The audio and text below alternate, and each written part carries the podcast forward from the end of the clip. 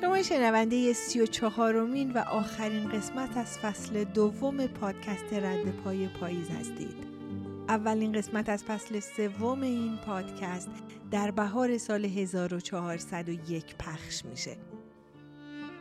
پادکست ردپای پاییز رو در کست باکس، اسپاتیفای، کانال تلگرام و صفحه اینستاگرام ردپای پاییز دنبال کنید.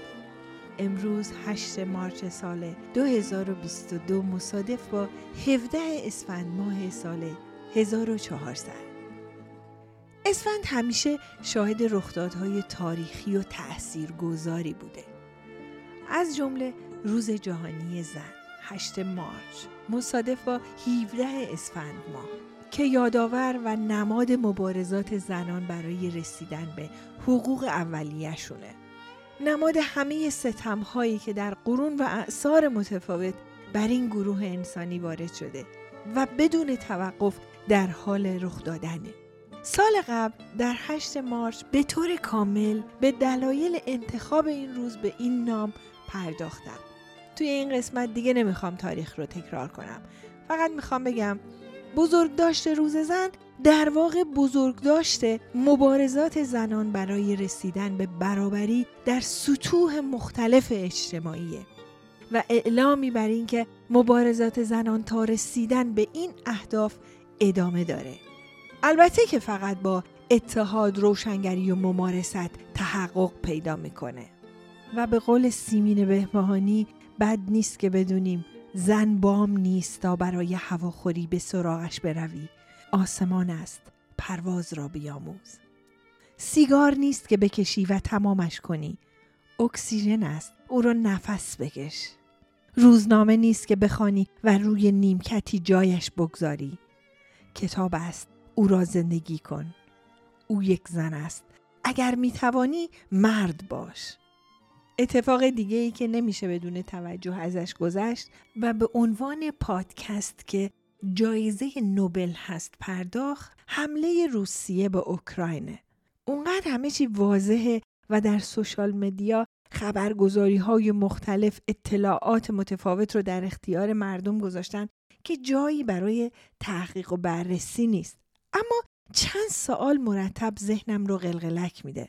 مثلا اینکه اگه میخوایم توجیه صحیح از این رخداد عجیب در قرن 21 داشته باشیم، قرنی که قرن علم و صنعت و فناوری و ربات هاست، چرا باز هم میذاریم چشمهامون به روی واقعیت ها نیمه باز بمونه؟ چقدر امریکا و کشورهای غربی در تحریک پوتین جنایتکار برای این حمله وحشیانه دست داشتن؟ الان که جنگ شروع شده و پوتین این جنگ رو آغاز کرده، پیروز صحنه کیه؟ شکست خورده کیه؟ ماجرا چیه؟ مردم بیگناه. تمامی خسارات رو باید مردم بیپناه هر دو کشور پرداخت کنند و رجال سیاسی و اقتصادی با بالا رفتن قیمت نفت و فروش اسلحه چه جشن و سروری به پا کردند. این واقعه یک تجربه تلخ و یک رویداد تاریخی پر از خیانت و جنایت بر علیه جامعه انسانیه که ناتو و سردمدارانش کمتر از پوتین دیکتاتور توی این رخداد سهم ندارند. مردم اوکراین را دریابید. و چقدر اتفاقات و رخدادها از ما آدمهای متفاوتی میسازه. این که تو به عنوان یه انسان معمولی در شرایط خاص چه تصمیمی میگیری، تو رو تبدیل به یک قهرمان یا یک هیرو میکنه یا تو رو تبدیل به یه وطن فروش خائن، پول پرست و ذلیل. یکی میشه اشرف غنی که وقتی طالبان فقط اعلام جنگ میکنن و هنوز فرسنگ ها از کابل دورن، پولا رو جمع میکنه و فرار رو به قرار ترجیح میده. مردم کشورش رو تک و تنها در مقابله با طالبان تروریست آدم کش رها میکنه. و یکی میشه زلنسکی که حتی امریکایی ها وقتی بهش پیشنهاد فرار میدن که اون هم به نفع خودشونه، اعلام میکنه من در کنار مردمم میایستم. و توی آخرین سخنرانیش هم ناتو رو ناتوان، ناکارآمد و بیهوده میدونه. اما به نظرم همچین هم ناتو ناتوان، ناکارآمد و بیهوده نیست. بلکه منافعش در طرف دیگه‌ای از داستان قرار داره. یه چیز دیگه که شدیداً ذهنم رو درگیر خودش کرده این داستان پناهنده های اوکراینیه، چون بلندن و چشای رنگی دارن، چون متمدنن و تحصیل کردن و حتی چون از دل اروپا در میان با خاورمیانه‌ای ها یا آفریقایی ها فرق دارن. اونقدر این چند روز تأکید بر این موارد شد که مرتب توی آینه نگاه میکردم تا شاید بتونم شباهتی بین خودم و این گروه سفید پوست و رنگی چشم پیدا کنم. و آیا خاورمیانه‌ای ها متوحش و بیسواد هستند که اونا رو با عنوان متمدن و تحصیل کرده یاد میکنن؟ دوچار چه دنیای مسخره‌ای شدیم که حتی وقتی با بغض و گریه میخوان جنگ رو محکوم کنن و از عدالت بگن هم ناعادلانه بودن این روزگار رو به بدترین وجهی توی صورتمون میزنن. اصلا قصد نداشتم به مسائل روشن و واضح سیاسی روز بپردازم که هممون بهش واقفیم، اما نشد دیگه، نتونستم سکوت کنم. برگردیم بر سر مطلب اصلی این قسمت از پادکست، یعنی جایزه نوبل. قبل از این که از جایزه نوبل بگیم باید ببینیم که اصلا آلفرد نوبل کی بوده که بنیاد این جوایز رو تأسیس کرده. آلفرد نوبل مخترع، شیمیدان و مهندس سوئدی بود که دینامیت رو اختراع کرد و 355 اختراع دیگه به اسمش ثبت شده. 8 سال قبل از مرگش وقتی برادرش لودویگ نوبل در فرانسه فوت کرد، آگهی ترحیمی در یک روزنامه فرانسوی خوند که به اشتباه و تصور اینکه آلفرد فوت کرده نوشته بودن مخترع مرگ فوت کرد و توی این روزنامه از آلفرد نوبل به دلیل اختراع دینامیت انتقاد کرده بودن و اونو محکوم و گناهکار خونده بودن. این آگهی آلفرد رو مشوش کرده بود و با نگرانی فکر میکرد مردم بعد از مرگش در مورد اون چه فکری میکنن. به همین علت تصمیم گرفت بیشتر داراییش رو که از ثبت همون 355 اختراع کسب کرده بود به عنوان جایزه به مردان و زنانی اختصاص بده که فعالیت‌های ارزشمندی در حوزه‌های فیزیک، شیمی، پزشکی، ادبیات و صلح انجام میدن و مبلغی برابر با 150 میلیون یورو یا 186 میلیون دلار امریکا رو برای پایه‌گذاری این بنیاد اختصاص داد. این خواسته که به روشنی در آخرین وصیت‌نامه آلفرد نوبل درج شده بود، تا 2 سال بعد از مرگش توسط قوه مقننه کشور نروژ تصویب نشد. مجریان وصیت‌نامه آلفرد نوبل بعد از 2 سال بنیاد نوبل رو تشکیل دادن تا از ثروت نوبل محافظت کنن و مراسم اعطای جوایز رو بنیانگذاری کنن. کمیته ها و مؤسساتی که جزو هیئت انتخاب جوایز هستند اغلب نام برندگان رو تا ماه اکتبر اعلام میکنن. این جوایز در یک مراسم رسمی که 10 دسامبر یعنی سالگرد درگذشت آلفرد نوبل به برندگان اهدا میشه. هر سال هر یک از جوایز حداکثر به 3 نفر اهدا میشه. هر جایزه عبارت است از 1 مدال طلا، 1 دیپلم افتخار و مبلغی پول. در حال حاضر مبلغ اهدایی در حدود 10 میلیون کرون سوئد هست که برابر با 1 میلیون یورو یا 1.3 میلیون دلار امریکاییه. اصولاً اهدای این مبلغ با این هدف بوده که برندگان نوبل بدور از فشار تأمین هزینه ها به کار و پژوهش ادامه بدن. اما واقعیت اینه که خیلی از برندگان پیش از دریافت این مبلغ بازنشسته شدن. این متن رو که الان میخونم دقیقاً متن وصیت‌نامه آقای نوبل هست. میگه که کلیه دارایی‌های نقد شدنی این جانب باید صرف امور زیر شود. این سرمایه باید توسط مجریان وصیت‌نامه این جانب برای خرید اوراق بهادار مطمئن سرمایه گذاری شود تا از سود آن هر ساله به افرادی که در سالهای آینده به حال بشریت بهترین بهره‌ها را به ارمغان می‌آورند، جوایزی اعطا شود.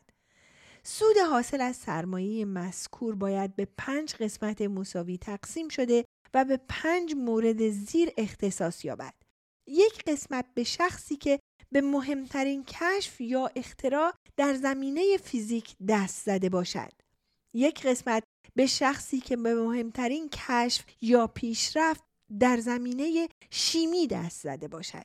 1 قسمت به شخصی که به مهمترین کشف در زمینه فیزیولوژی یا پزشکی دست زده باشد. 1 قسمت به شخصی که در عرصه ادبیات با ارزشترین اثر را با گرایشی آرمانگرایانه خلق کرده باشد.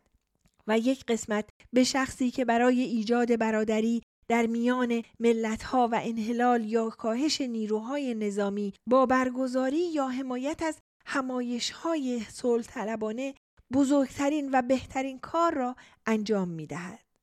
جوایز فیزیک و شیمی باید توسط فرهنگستان علوم سوئد، جوایز فیزیولوژی و پزشکی توسط مؤسسه کارولین در استکهلم، جوایز ادبیات توسط فرهنگستان استکهلم و جوایز قهرمانان صلح توسط کمیته‌ای که توسط استورتینگ انتخاب شده اهدا شود.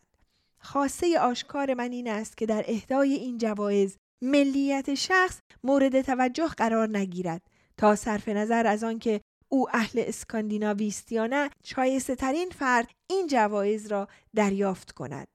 یکی از انتقادهایی که بر جایزه نوبل وارد میشه فقدان جایزه ریاضیاته. سردمداران این تشکیلات عنوان میکنن که در وصیت‌نامه نوبل از ارائه جوایز به اون دسته از اکتشافات و اختراعاتی صحبت به میون اومده که برای نوع بشر در عمل بیشترین فایده رو داشتن و احتمالاً جنبه عملی این کارها بیشتر از جنبه تئوریک اون مورد نظر بوده. در نتیجه ریاضیات علمی نبود که به حال بشریت فایده‌ای عملی داشته باشه، چیزی که اساس بنیاد نوبل رو تشکیل میداده. از طرف دیگه میگن که قبل از اون هم در اسکاندیناوی یک جایزه مشهور برای ریاضیات وجود داشته و به خاطر اینکه جایزه‌ای در زمینه‌های اختراع و اکتشافات نبوده، نوبل ریاضیات رو از این داستان حذف کرده. انتقادهای زیادی به اهدای جوایز، انتخاب کاندیداها و نحوه تصمیم گیری در مورد برنده شدن کدام یک از کاندیداها به این بنیاد وارد شده که یکی از بدترین اونا در سال 1973 در مورد جنگ ویتنام بود که توی اون سال به هنری کیسینجر و له دوکتو به خاطر بازگرداندن صلح به ویتنام به طور مشترک برنده جایزه صلح نوبل شده بودند و این در حالتی بود که هنوز جنگ ویتنام تموم نشده بود و ادامه داشت. له دوکتو با این استدلال که صلح هنوز محقق نشده از دریافت جایزه خودداری کرد. له دوکتو یک ارتش بود، دیپلمات، سیاستمدار و انقلابی اهل ویتنام بود و هنری کیسینجر در اون سال وزیر امور خارجه ایالات متحده امریکا و این دو با تشریک مساعی در مذاکرات پیمان صلح پاریس تونستند از ادامه جنگ در ویتنام جلوگیری کنند. اما در سال 1973 هنوز صلح اتفاق نیفتاده بود. مورد دیگه‌ای که بر بنیاد جایزه صلح نوبل انتقاد هست مهاتما گاندیه. در فاصله سالهای 1937 تا 1948 مهاتما گاندی 5 بار نامزد دریافت جایزه نوبل شد، اما هیچ وقت جایزه دریافت نکرد. بعد از کلی تحقیقات به این نتیجه رسیدن که مقامات مسئول می‌خواستن که در سال 1948 بهش جایزه نوبل رو بدن، اما طی همون سال مهاتما گاندی ترور شد. گفته میشه که کمیته در همون سال برای مهاتما گاندی جایزه پس از فوت در نظر گرفت، اما معلوم نشد که به چه علتی تصمیم رو منتفی کردن و در عوض تصمیم گرفتن که در اون سال اصلا جایزه صلح نوبل به هیچ کس اعطا نشه. شیرین عبادی، حقوقدان، قاضی سابق دادگاه، فعال حقوق بشر، مدرس دانشگاه، نویسنده ایرانی و از بنیانگذاران کانون مدافعان حقوق بشر و انجمن حمایت از حقوق کودکانه. اون نخستین قاضی زن در ایران بود که رئیس دادگاه بود و تنها ایرانیه که جایزه صلح نوبل رو دریافت کرده. البته تنها زن مسلمانی هم هست که جایزه صلح نوبل رو دریافت کرده. شیرین عبادی دفاع بسیاری از پرونده‌های مخالفان سیاسی و چهره‌های سرشناس فرهنگی و مطبوعاتی رو توی ایران به عهده داشته. از جمله اونا وکالت خانواده داریوش و پروانه فروهر که در جریان قتل‌های زنجیره‌ای با چاقو به طرز فجیعی به قتل رسیدند و عزت الله ابراهیم نجات که در حمله به کوی دانشگاه کشته شد. او و محسن رحمید سال 1378 مدارکی رو که دال بر دست داشتن برخی مقامات حکومتی در قتل و شکنجه دانشجویان دانشگاه تهران ارائه داد که منجر به تشکیل یکی از بزرگترین پرونده‌های قضایی دهه 70 به نام پرونده نوارسازان شد و طی اون اتفاق خودش و امیر فرشاد ابراهیمی دستگیر شدند. شیرین عبادی همینطور وکالت حبیب الله پیمان، عباس معروفی و فرج سرکوهی رو در کارنامه خودش داره. و در سال 1381 در تدوین پیشنویس قانون حمایت از کودکان و نوجوانان که بعداً به تصویب مجلس رسید همکاری داشته. البته اعلام کردند که کمیته جایزه صلح نوبل در سال 2003 میلادی این جایزه رو به دلیل تلاش عبادی برای ترویج مردم سالاری و رعایت حقوق بشر در ایران به ویژه در مورد حقوق زنان و کودکان به اون اهدا کردند. البته جالبه که بدونیم محمد خاتمی رئیس جمهور وقت ایران در واکنش به این جایزه ضمن ابراز خوشنودی گفت جایزه صلح نوبل چندان هم مهم نیست و ملاک‌های این جایزه سیاسی هستند. در سال 2004 میلادی مجله فوربز اونو یکی از 100 زن قدرتمند جهان دونست. عبادی سال 1385 یکی از حامیان اولیه و مشاورین کمپین 1 میلیون امضا علیه حجاب اجباری در ایران بود و از سال 1388 در خارج از ایران زندگی میکنه. از شیرین عبادی دوباره برگردیم به جایزه نوبل. در سال 2018 آکادمی سوئد اعلام کرد که پس از 75 سال برای اولین بار نوبل ادبیات توی این سال اهدا نمیشه. این مسئله به خاطر ارتباط آکادمی سوئد با مردی به نام ژان کلود آرنو بود که به عنوان شخصیت فرهنگی در سوئد شناخته میشد، اما متهم به آزار جنسی یا سوء استفاده جنسی از 18 زن شده بود و حالا همسر او نامزد جایزه ادبیات شده. بنابراین توی سال 2018 جایزه نوبل ادبیات اعطا نشد تا آکادمی بتونه با نتایج بی‌سابقه این مسئله کنار بیاد. و رئیس هیئت مدیره بنیاد نوبل اظهار کرد که با وجود تأثیرهای منفی این موضوع بر اعتبار جایزه ادبی نوبل، این مسائل بر اهدای جوایز دیگه نوبل در سال 2018 تأثیر نخواهد داشت و جایزه نوبل ادبیات سال 2018 در سال 2019 به اولگا توکارچوک نویسنده لهستانی تقدیم شد. البته همه اینا باعث شد که صدها نویسنده و مدرس دانشگاه در سوئد به شدت به آکادمی نوبل حمله کنن و گفتن که این نهاد برای اعطای این جایزه دیگه صلاحیت نداره.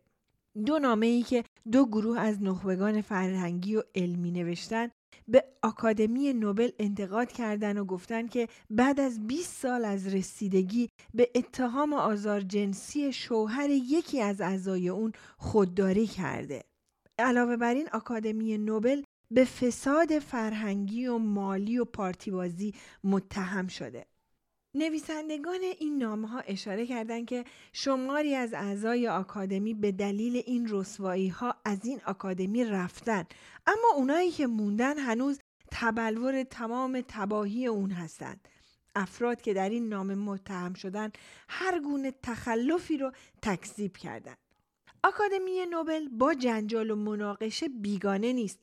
اعطای جوایز نوبل اقتصاد به اقتصاددانان نئولیبرال، چشمگیر بودن شمار دانشمندان امریکایی در بین برندگان، عدم اعطای جوایز نوبل به زنان دانشمند و در یکی از آخرین موارد ماجرای جراح ایتالیایی پاولو ماکیارینی از مواردیه که آکادمی نوبل رو با جنجال روبرو کرده.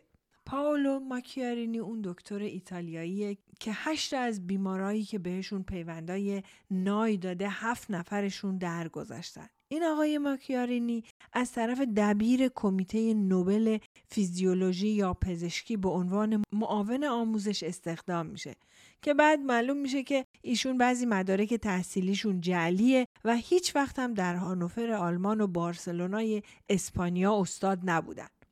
خلاصه این هم یکی از نشونه‌های عدم اعتبار آکادمی نوبل محسوب میشه. این یه خلاصه کوتاهی بود از اون چه که همیشه به عنوان جایزه نوبل میشنویم.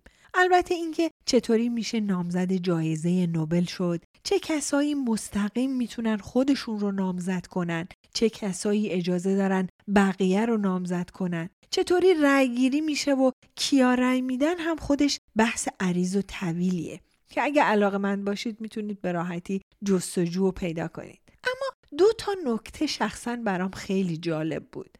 اول اینکه چه حسی داره وقتی هنوز زنده و سرپایی آگهی ترحیمت رو توی مطبوعات ببینی، اونم با این دید انتقادی. شاید اگه آلفرد نوبل آگهی ترحیمش رو نمیدید و یا حتی اگه اون خبرنگار برادری رو به جای برادر دیگه‌ای نمیگرفت، الان از آکادمی نوبل و جایزه نوبل و همه این داستان‌ها هیچ خبری نبود. جالبه نه؟ دوم اینکه وقتی حتی در بنیاد نوبل که نیت خیرخواهانه بنیانگذارش کاملا مشهوده و حتی توی بنیادهای دیگه خیریه‌ای مثل سازمان ملل و غیره که هدفشون فقط کمک به حل مسائل بنیادین جامعه بوده، هم توطئه، تخطئه، دروغ، کلاهبرداری، رشوه، دوز و کلک، زد و بند، پارتی بازی، زن ستیزی و همه اینا دیده میشه. باید به کی اعتماد کرد و به کجا پناه برد؟ یا به قول مهدی اخوان ثالث، کجای این شب تیره بیاویزم قبای ژنده خود را. دوستان، آپلود این قسمت به دلیل مشکلات فنی پادکست و روحی این جانب با تأخیر انجام میشه و چون امروز که دارم این قسمت از پادکست رو آپلود میکنم، روز بزرگ ملی شدن نفت در ایران توسط دکتر مصدق و یه مقاله کوتاه از این واقعه تاریخی به دستم رسید که بد نمیبینم که در آخر این پادکست این مقاله رو براتون بخونم. این مقاله به همراه عکسی از محمد مصدق در دادگاه لاهه به دستم رسید که توی این عکس محمد مصدق بر جایگاه نمایندگان انگلیس نشسته و سر بر دست گذاشته و چند نفری هم بالای سر ایشون ایستادن. ظاهرا داستان از این قراره که محمد مصدق وقتی که وارد دادگاه لاهه میشه تا بر سر ملی شدن نفت ایران با انگلیس به تفاهمات سیاسی برسن، میره و روی صندلی نمایندگان انگلستان میشینه. هرچی نماینده انگلیس بالا و پایین میره و داد و بیداد میکنه و ازش میخواد که جایگاهشون رو بهشون پس بده و بهش میگه که اینجا جایگاه ماست و شما باید اون طرف بشینی، محمد مصدق بی‌اعتنا دستش رو روی میز میذاره و سرش رو روی دستش. همه از این حرکت مصدق حیرت زده بودن تا اینکه قاضی دادگاه وارد میشه و نماینده انگلیس با تظلم خواهی به این حرکت مصدق اعتراض میکنه. قاضی از مصدق توضیح میخواد و مصدق سرش رو بلند میکنه و میگه جناب قاضی، من تنها چند دقیقه بر جایگاه این انگلیسیان نشستم و اینا این چنین برافروختند. پس ملت من چه باید بگوید که اینها عمریست در سرزمین و جایگاه آنها چنبره زدند و نمی روند. پاسخ زیبا و ویرانگر مصدق چنان تا پایان دادگاه بر فضا سیطره پیدا کرده بود که در نهایت رأی به نفع ایران صادر شد و نفت ایران ملی گشت. 29 اسفند سالروز ملی شدن صنعت نفت ایران. مبارک باد.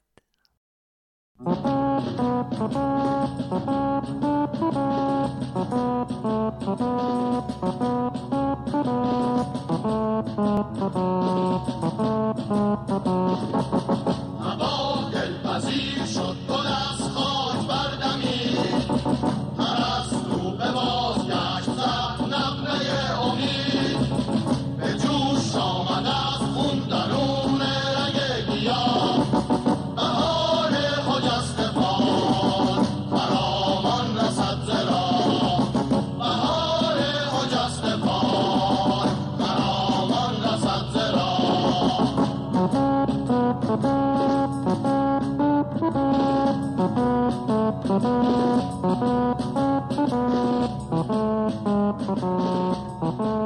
به خویشان، به دوستان، به یاران آشنا، به مردان تیز خشم بیکار می کنم، به آنان که با قلم تبانی درد را به چشم جهانیان پدیدار می کنم، بهاران خجسته باد، بهاران خجسته باد.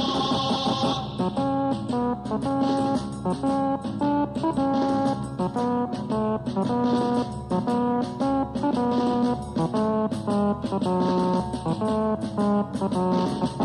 این بند بندگی و این بار فقر و جهل به سر تا سر جهان، به هر صورتی که هست نگون و گسسته باد، نگون و گسسته باد.